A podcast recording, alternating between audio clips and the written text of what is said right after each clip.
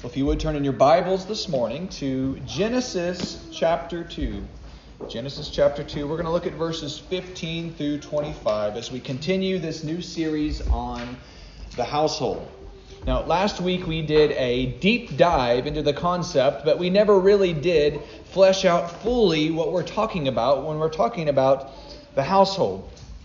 And what you'll find through this series is that we're building up a view of the household from Scripture. We're kind of circling around the idea to help us understand more and more as we look at the Bible what the Bible is talking about when it's talking about the household. It's not actually something that could be defined in one sentence. If it was, I would have already given you the definition of the household, but the Bible implicitly uh, assumes that you that you know what the household is talking about because it just talks about it. So what we're doing is studying the scriptures kind of circling around all these places where it starts to talk about the household to build up a, a bigger view and realizing that it's a concept. It's it's not just one word that has has one definition. So each of these sermons will start to build upon each other to grow out our view of the household. Now, to give a little bit of review for those of you who haven't been here um, through this series, based upon what we've looked at so far, we've seen that a household is covenantal in nature.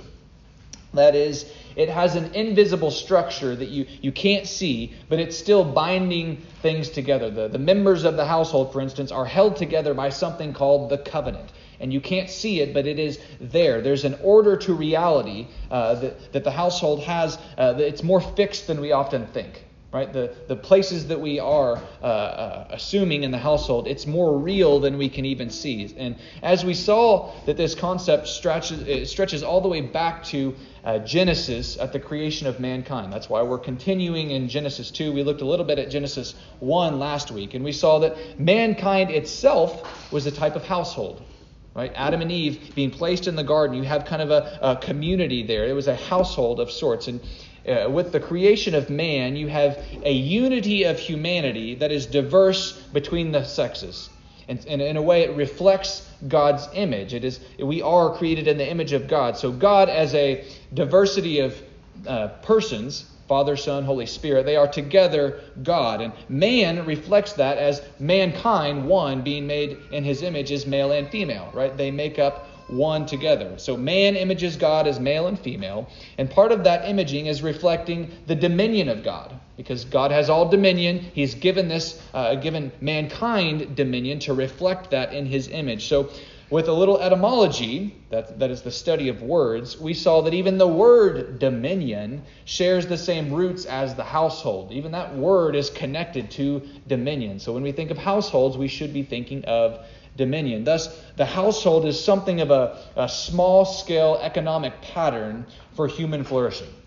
If you, if you want to get down to a definition, I'm not going to hold to that being the, the, the, full picture, but that's something to kind of uh, start with there that it's a small scale economic pattern for human flourishing. This is how humans should live in the world through the, the order of the household. And not only for the family, but for society at large. We looked at that a little bit also.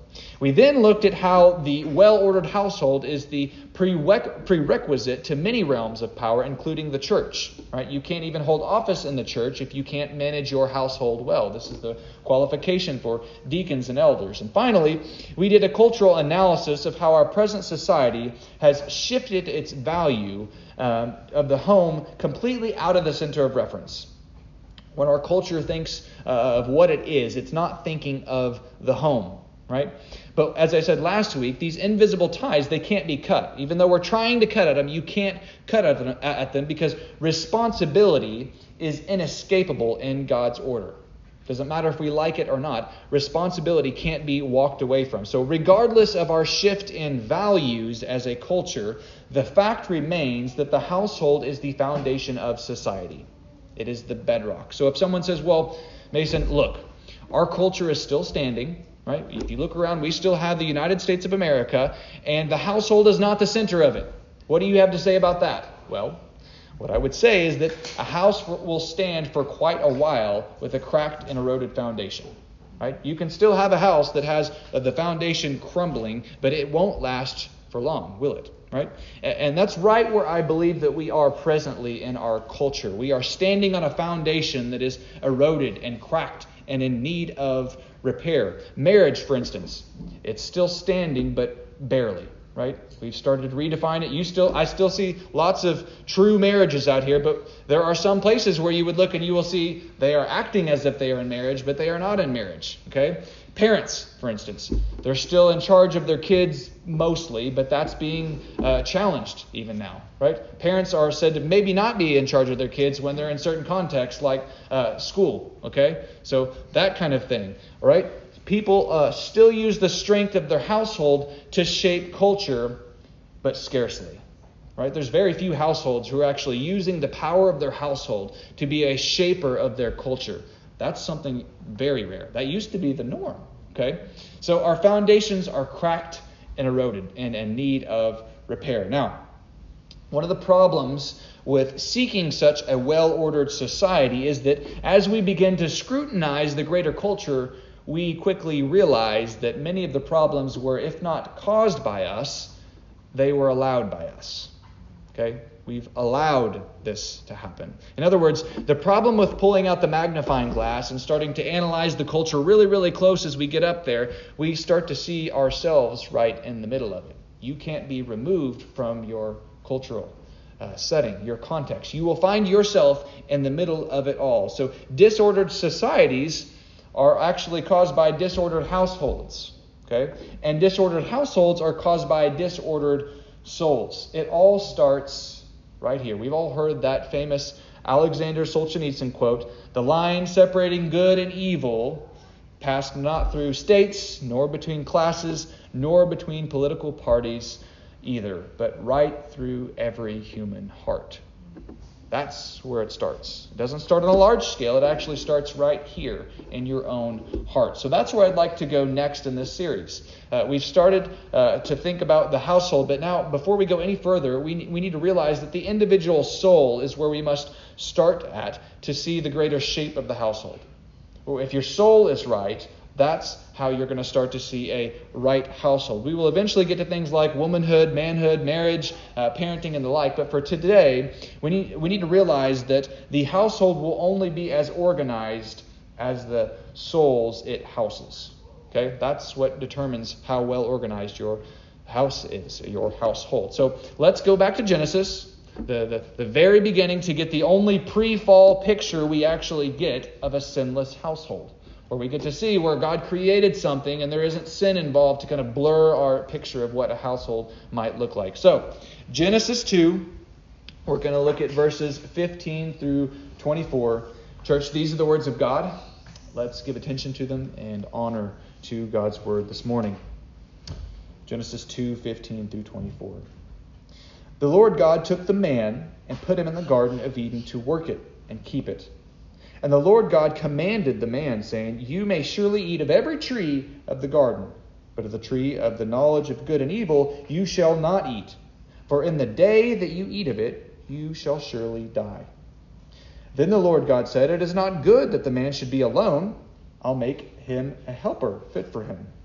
Now out of the ground of the Lord, uh, the Lord God formed every beast of the field and every bird of the heavens and brought them to the man to see what he would call them. And whatever the man called every living creature, that was its name. The man gave names to all the livestock and to the birds of the heavens and to every beast of the field, but for Adam there was not found a helper fit for him. So the Lord God caused a deep sleep to fall upon the man. And while he slept, took one of his ribs and closed it up, uh, closed up its place with flesh. And the rib that the Lord God had taken from the man, he made into a woman and brought her to the man. And the man said, This at last is bone of my bones and flesh of my flesh. She shall be called woman, because she was taken out of man. Therefore, a man shall leave his father and mother and hold fast to his wife, and they shall become one flesh. And the man and his wife were both naked and were not ashamed. The word of God for his people. Let's pray. Father, as we go back to your good creation, we pray that you would give us the eyes to see its goodness and beauty this morning, that we would catch a glimpse of your vision for humanity, of how we should live in community with one another, how we should live relating ourselves to one another, and ultimately relating to you.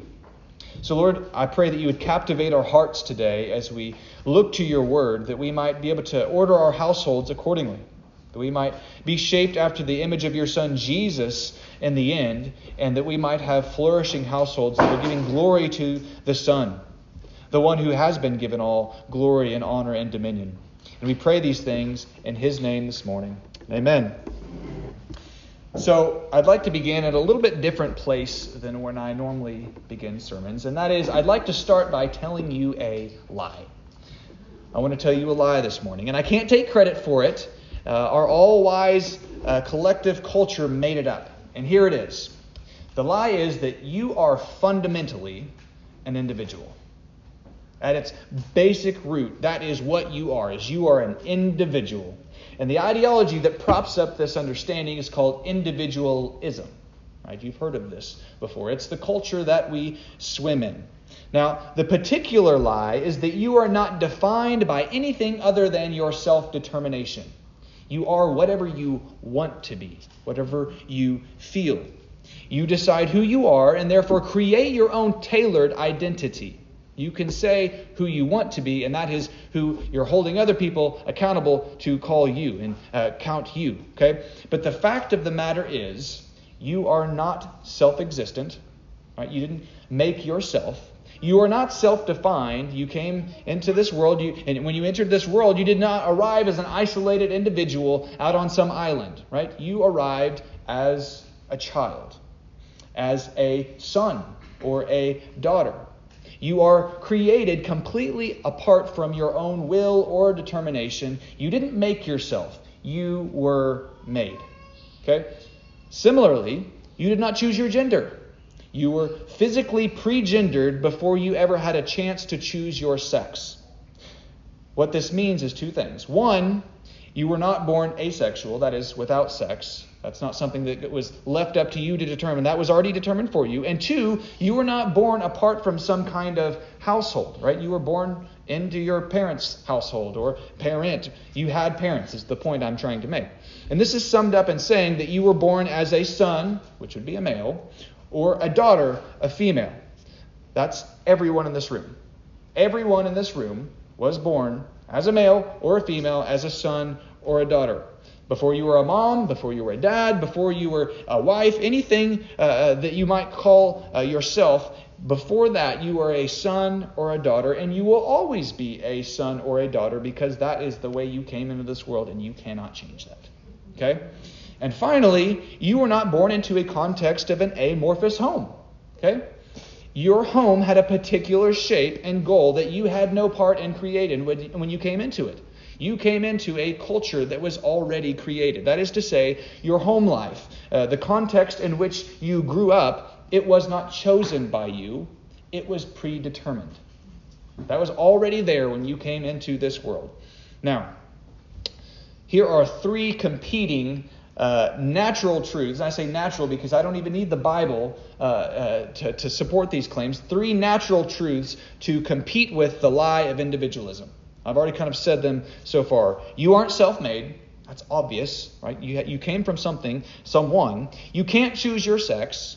You came into the world with that already determined. And you can't choose your context in which you are shaped, right? You're not born on an island. You're born into a household. Now, these three truths could be summed up by saying that you are born into a household. You are part of a household. Every single person in this room, no one is excluded from this series. You can't say, well, I don't fit in as a mom because I don't have kids. No, you are a child and you have been put into a household. So everyone is included in this series, okay? No matter what role you might take on later in life. Now, these three truths could be summed up uh, by saying that you're a household, as I said, but you are not even simply a male or a female. You were born as a son or a daughter. Okay, so we can't even say, well, yeah, I came as a son or, or, or, I came as a male or female. No, you were, came as a son or a daughter, and that implies something more than you even realize. You were born under the headship of your parents, and they decided how you would be raised. Your, your upbringing was left up to someone else, not yourself. You didn't raise yourself. Okay? The point I'm making is that we are fundamentally relational and covenantal beings not isolated individuals without a context. See, that's the difference. Our culture says, or is trying to say, that you are fundamentally an individual and all that is uh, irrelevant. It's not irrelevant. It's part of who you are, it's part of your makeup. And everyone fits into the household in some way, not just traditional families. That's why I wanted to start here. Okay? Now, let's talk about the goodness of the household for a moment.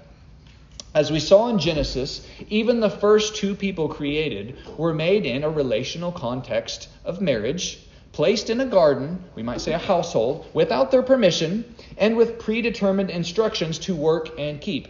Right? The three things that we just talked about.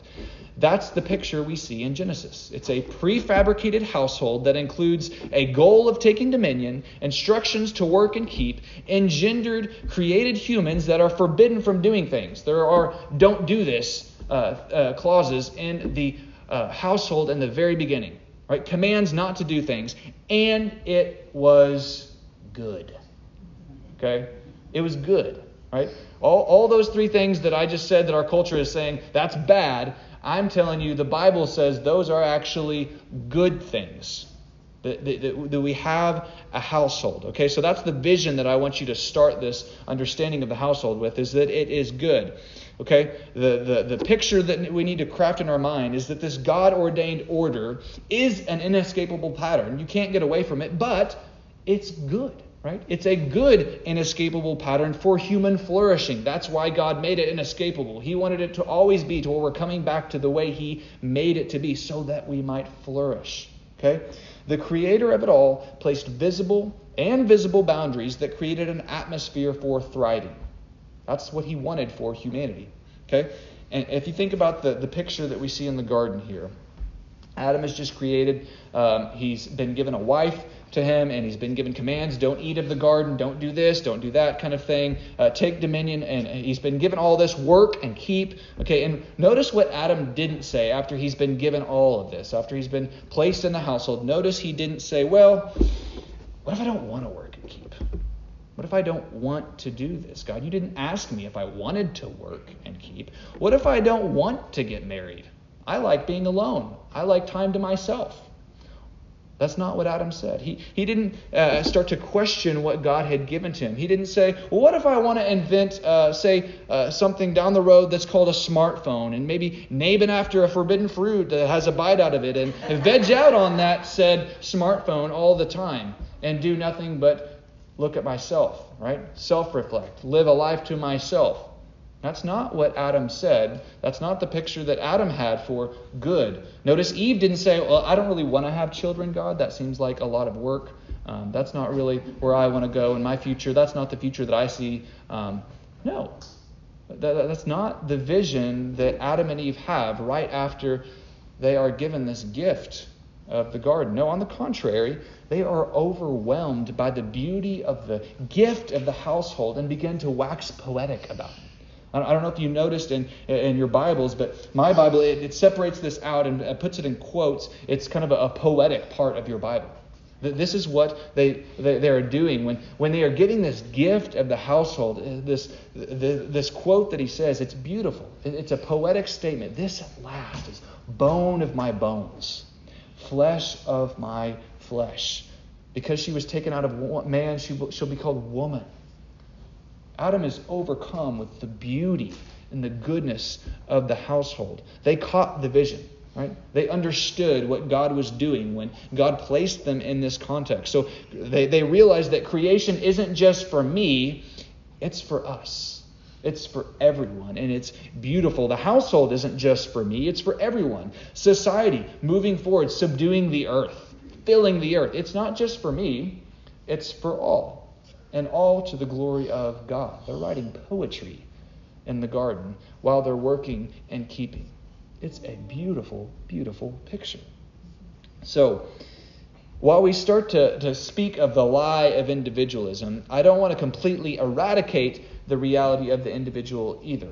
Okay? This, this is dangerous too. So it's not the individual, uh, the individual doesn't exist. It's just not what the world is telling you right now. It's not. It's important that we we grow into maturity, for instance, and, and we realize that we're not always who our authorities tell us we are. Right? As you grow into an adult, you realize things that your parents have told you that you are that you are not actually. Okay, so there's an element there that I want us to realize too that it's good to be an individual and to think for yourself. You should form your own beliefs uh, as long as they are in line with what God says. You should uh, uh understand who you are and discover who you are not create who you are. See, there's a difference there. So this is a good thing that we start to think for ourselves. So the, the idea of the individual isn't an inherent problem, it's just the problem of our age.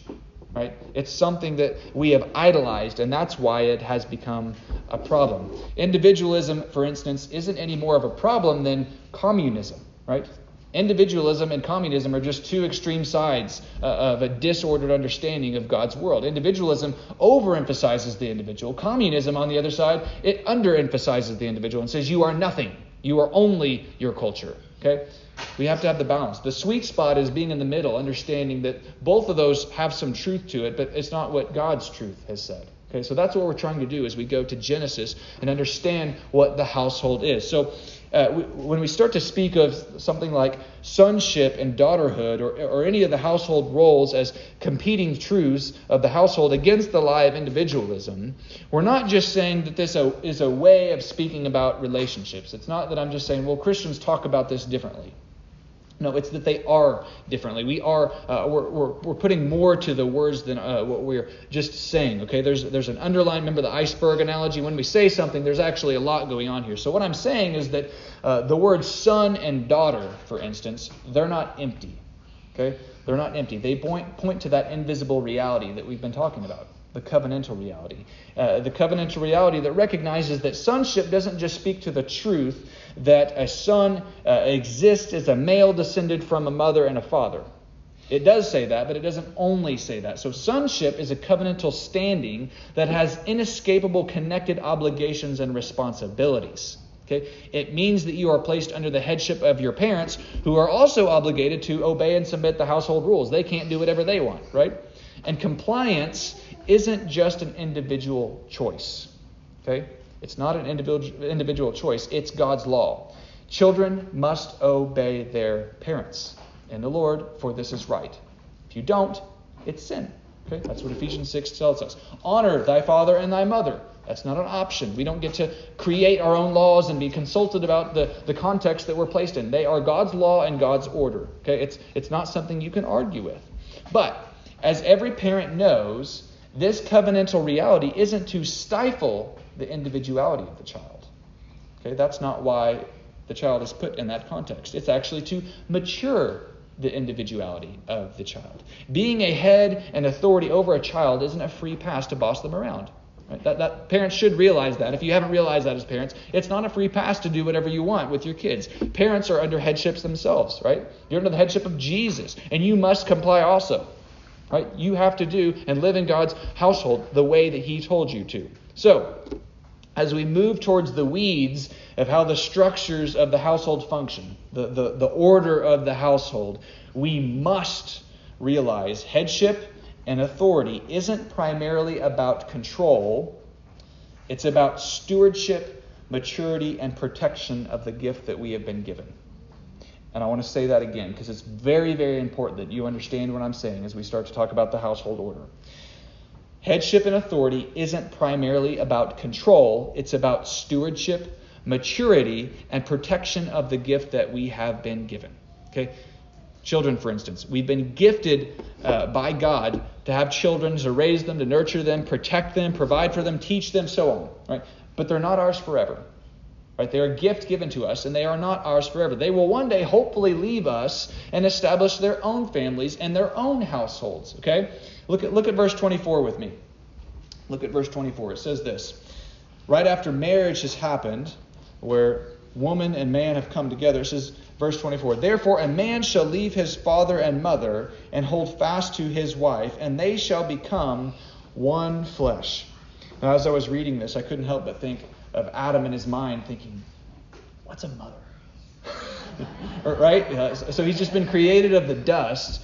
and God made a woman from his side, he might understand what fatherhood is because he's walked with God in the cool of the day, but Adam doesn't have a mother. But even in the very beginning, before a mother even exists, God is putting that into the place, uh, into, the, into the nature of the household, to where when you see this man and the woman coming together, he's showing that you need to leave something and create something new. Okay? The two shall become one flesh. Here we have, uh, uh, we might say, one body. Right? Some, some of the translations actually uh, say this. And when it talks about marriage, it talks about being one body. This is the way that uh, Jesus talks about the church, right? The, or Paul talks about the church being the body of Christ. So what you have is a new covenantal entity, a household. So when a man and a wife come together and marry and leave, they have created a new household there Okay? Something new has been created. So our job is to make sure our children are on track to be better households than when they depart from us. Right? So when they depart from us, we want them to be better households than the household that they are leaving. In other words, our job is not to make them like us.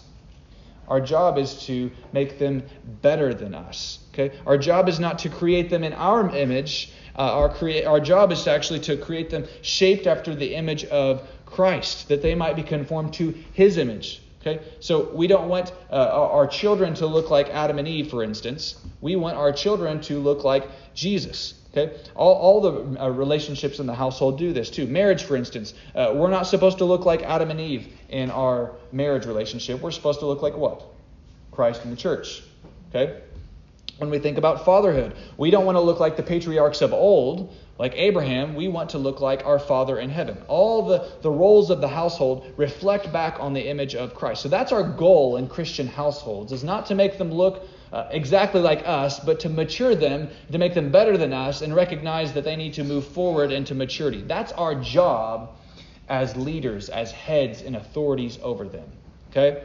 But this is where the rub is as it relates to our individuality. When, when we're the children, when we're the ones under the headship and the authority. Okay? We might admit that being pre engendered humans is a good thing. I like being a man. I think that most of you like being what you are. You like being a woman. You like being a man. This is, this is something that we are okay with. We see that as good. We can see it in Genesis and say, yeah, that's a good thing. We've come to terms, maybe, with the fact that we can't change our context in which we're born into. Right? We're like, well, I mean, I had to be born into some household. This is uh, fine enough, right? We've come to terms with this. We don't want to push up against that. But for most of us, I'd say actually all of us, we don't like the rules, though. That's where we get a little stifled. Like, yeah, but I don't like that part of it. Okay? That, that's where we have the big rub, and especially where you see in more traditional settings like our church. Like, we have no problem, I don't think, around here with understanding what a man and a woman is. Uh, we have to say these things now because not everyone does, but, but this is where it starts to get really hard for us, is we don't like the rules. We don't like for someone to tell us what to do. No one likes this. Okay? If someone says, don't eat from that fruit, what we want more in that moment than anything is to, to have a taste of it. I just wonder what it tastes like, though. I don't want to eat the whole thing. I just want to know what it tastes like. You know, that's where we go as humans. That's our, our fallen nature in us speaking out. And what this really means practically is that we don't like authority unless we are the authority. Okay? And we don't like submission unless we are writing the terms to our submission to where it's already doing what we want to do. Okay? In short, we like control. That's what we like. We like control.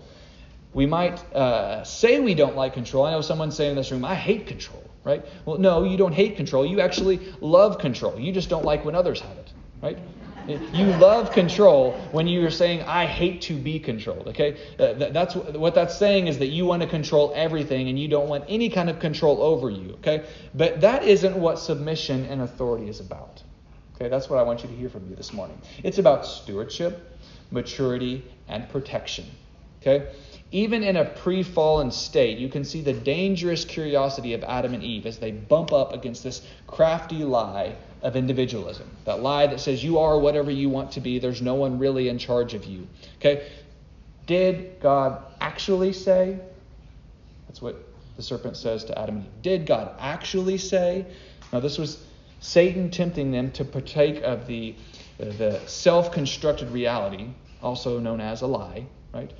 Maybe you can just believe that God said it a different way and then it'll work out. No, That's not the way it works. And Eve at first, she even puts her foot down. She says, God did actually, or did not actually say that. God said this. So Eve kind of re, uh, re, uh, re gives the, the command back to or back to the, the serpent to say, no, he didn't say this. And then Satan buckles down and says, you will not surely die. Right? He just blatantly contradicts God's word. You won't surely die. And, and I want you to realize how crafty this serpent was when he said this. Let me ask you a question. Did Adam and Eve die the day that they ate of the fruit, as God said in Genesis 17? Or Genesis uh, 2.17. That's what he said. The day that you eat of this, you shall surely die. Okay. Did Adam and Eve die that day? Yes, no, yes, kind of. Okay? Right? It's kind of complicated, isn't it? Yes, spiritually, they did die. There was a spiritual death that happened that day. No, physically, they didn't die that day. They lived for a while afterwards, but they did die later on. Okay? So yes. Yes, no, yes. Okay? Now, now let's apply this principle to our culture, okay? Will our culture die the day that we disobeyed God's order in the household? Okay? Yes, no, yes. Okay? Yes, spiritually, the day that we stop following God's order, there will be a spiritual death, and that will eliminate a context of thriving. We can't keep going and, living in God's blessing if we stop following the order. So the day that we stop that is the day that we stop thriving as a culture. Physically, no, it won't collapse immediately. But as I argued last week, over time, yes. Yes, it will. If you do not repair the foundation and rebuild the broken parts, eventually it will keep eroding, eventually it will keep cracking, and it will break down. This church is the pattern. This is how it works in the world. You can't escape it. This is how all things function. Move from it, and we know how it ends. Right? The Bible has given us a clear picture of what we should do, even what happens when we don't do it. Okay? It's not just that we have a pre-fall picture of Adam and Eve and they never sinned. We just have to wonder, well, what would happen if they didn't? No, we have a picture of what happens when they didn't because they didn't. And we are now living in that reality. Okay? So, the first place that we have to start when we come to repairing the cracked and eroded foundation of the household in our society is that authority structures are essential in order to hold each household together. You have to have it. If you want order, you need responsibility. And if you want responsibility, you have to put someone in charge of that responsibility. Okay? We might think of authority structures as the mortar that binds each brick of the foundation together. We've been talking about foundations a lot. And, and if you want to think about it, authority is what actually holds each of these households. If each household is a brick, authority is what the invisible stuff is that makes it all form together. And, and it begins on a level of individual humility. Humility has to come first. Let me explain what I mean by this a little bit the, the humility that every single person has to have, not just every household, but every individual person, is that they are being asked to do something for everyone's sake. It's not just for you, it's for us, for the sake of the household, for the sake of the overall good. For example, it takes humility to be a faithful manager, and it also takes humility to be a faithful employee. Okay? Everyone knows uh, uh, this when you start to actually think about it. We all know how dry an authority figure can be without humility. It's disgusting. Someone who is just always giving out commands with zero humility to them. All they want to do is tell other people how to do it. They don't want to have any grace, any humility to it. But likewise, we all know how dry an insubordinate person can be who refuses to be told what to do. I'm not going to do that. I don't want to do that. Right? Both are disgusting. Both are ugly pictures of what their role should be. Okay? Now, if you want to think about it this way, humility is the water that mixes with the dry mortar of submission and authority relationships to create a strong foundation. You have to have both. When you have humility on both ends, it creates a context for incredibly strong relationships. It works and it works good. Okay? When you have people functioning both on the right end of that, when everyone has humility. Okay? But add too much water to the mix where humility is no longer real humility, it's kind of this pseudo humility where you're acting in fear and passivity of you're scared of what might happen uh, because you're telling this person what to do or uh, uh, scared of what that person might do to you and then you find your mortar isn't so strong Right? It's watered down. It isn't a, a real bond. So, watered down authority and submission is practically useless, just like dry submission and authority is. A bag of mortar doesn't do any good without the water. Okay? You can have it there. You can dump it all you want on bricks, but unless you have the humility coming with it to mix with that, it's not going to work. Okay? It takes both to make the submission and authority uh, work right. Okay? If you haven't noticed, we're dragging our feet a bit as we come to the subject of authority and submission. Right? It's been very slow. I've alluded to it, but we still haven't got into, th- into the thick of it yet. And I'm going slow uh, because as soon as you walk out these doors, you're going to enter a context that will be vehemently fighting against this. Everything that I'm saying or about to say, the people inside and out the church are going to say, no, no, no, no, no, no. You can't have that right? That, that, that's what you're going uh, to bump up against. So I want to go into this slowly uh, uh because I want to speak gently and graciously and clearly about these delicate matters because they are delicate. When we start to talk about the order of the household, who is in authority, who needs to submit, that kind of thing is it's a delicate matter. I want to be honest about that. Now, as I look at our culture, I, I often do cultural analysis uh, by simply just getting on Facebook like Facebook, Instagram, that kind of thing. You can get a pretty good picture of where our culture is at by just simply looking on there. And these are the kind of things that I see as I look on Facebook and Instagram. You'll have people saying things like this. If your pastor is preaching on authority, whether it be about the family, the church, or the government, run. Get out. Go. What they'll say is, this is a red flag because it means your pastor or elders are just trying to control your life. They are weak men groping for more power. That's the kind of things that I read.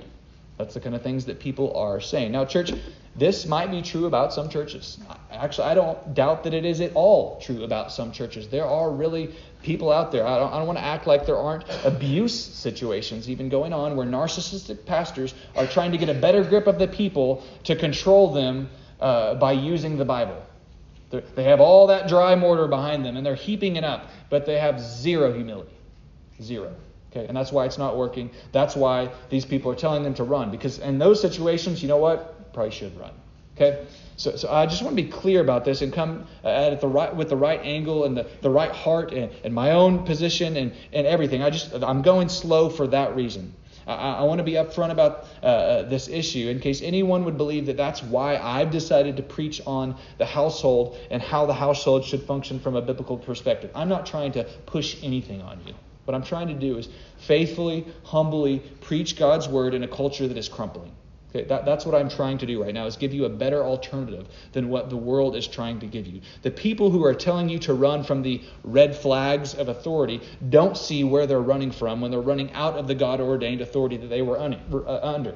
They're running into a very dark world. They're running into a very scary place when they're rebelling against the order that God has put in creation a world that will uh, use them for what they can get out of them. They will. The world will abuse you, they will hurt you. It's a scary place that people are running to today. They don't realize it because they've been lied to. The lie is that you can do and protect yourself and you need no kind of uh, back behind you. You're an individual. You can do whatever you want in the world. Run out there and nothing bad can happen. It's terrifying terrifying what the world is telling us right now. When you believe the lie that authority is fundamentally suppressive and oppressive to your individuality, you set yourself up for all kinds of attacks. You really do. Like a child being told by his friend that his parents are just trying to control him by commanding him not to leave the boundaries of the yard, the household. Many people today are running outside the boundaries uh, and being snatched up by all kinds of evil that enslaves them and traffics them for their own agendas. We've been talking about this, right? This, this is the kind of thing that happens.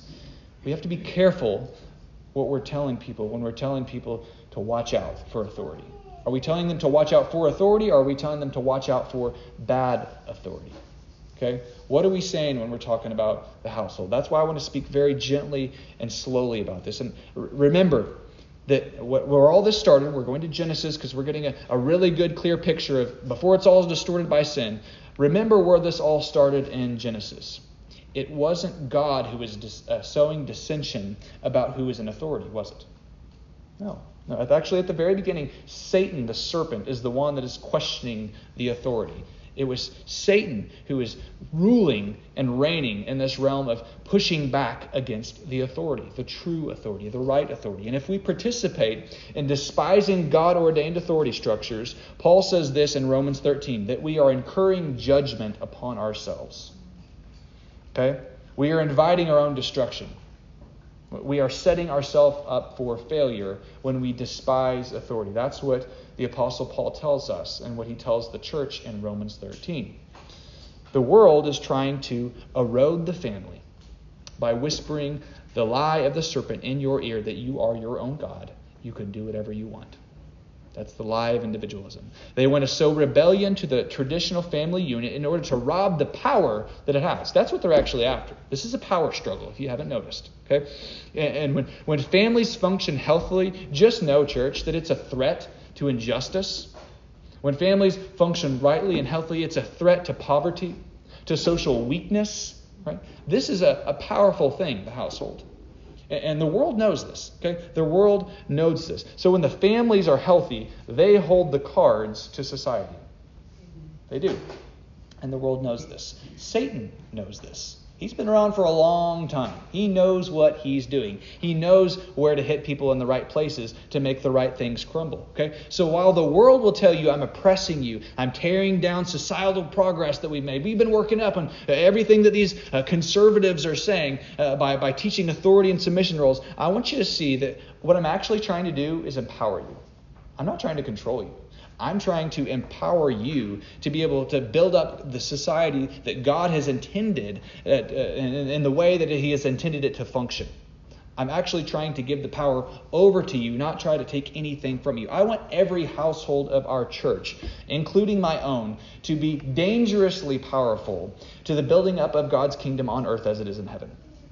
That's, that's what I want for me and my household. That's what I want for you and your household. So just hear me as we start to move forward. I know it can be scary talking about roles in the household, submission and authority. My heart for you is for you to have healthy households and for us to be potent, powerful in our communities, to be able to speak to the injustices that are happening to people, the really sad situations that people find themselves in where they've been lied to, they, they're confused about their identity, they're confused about their place in the world. I want us to know who we are our place in the world and how to speak to that to other people too, to be able to give them biblical answers to the way that God has created the world to be. Amen? Amen. Let's pray.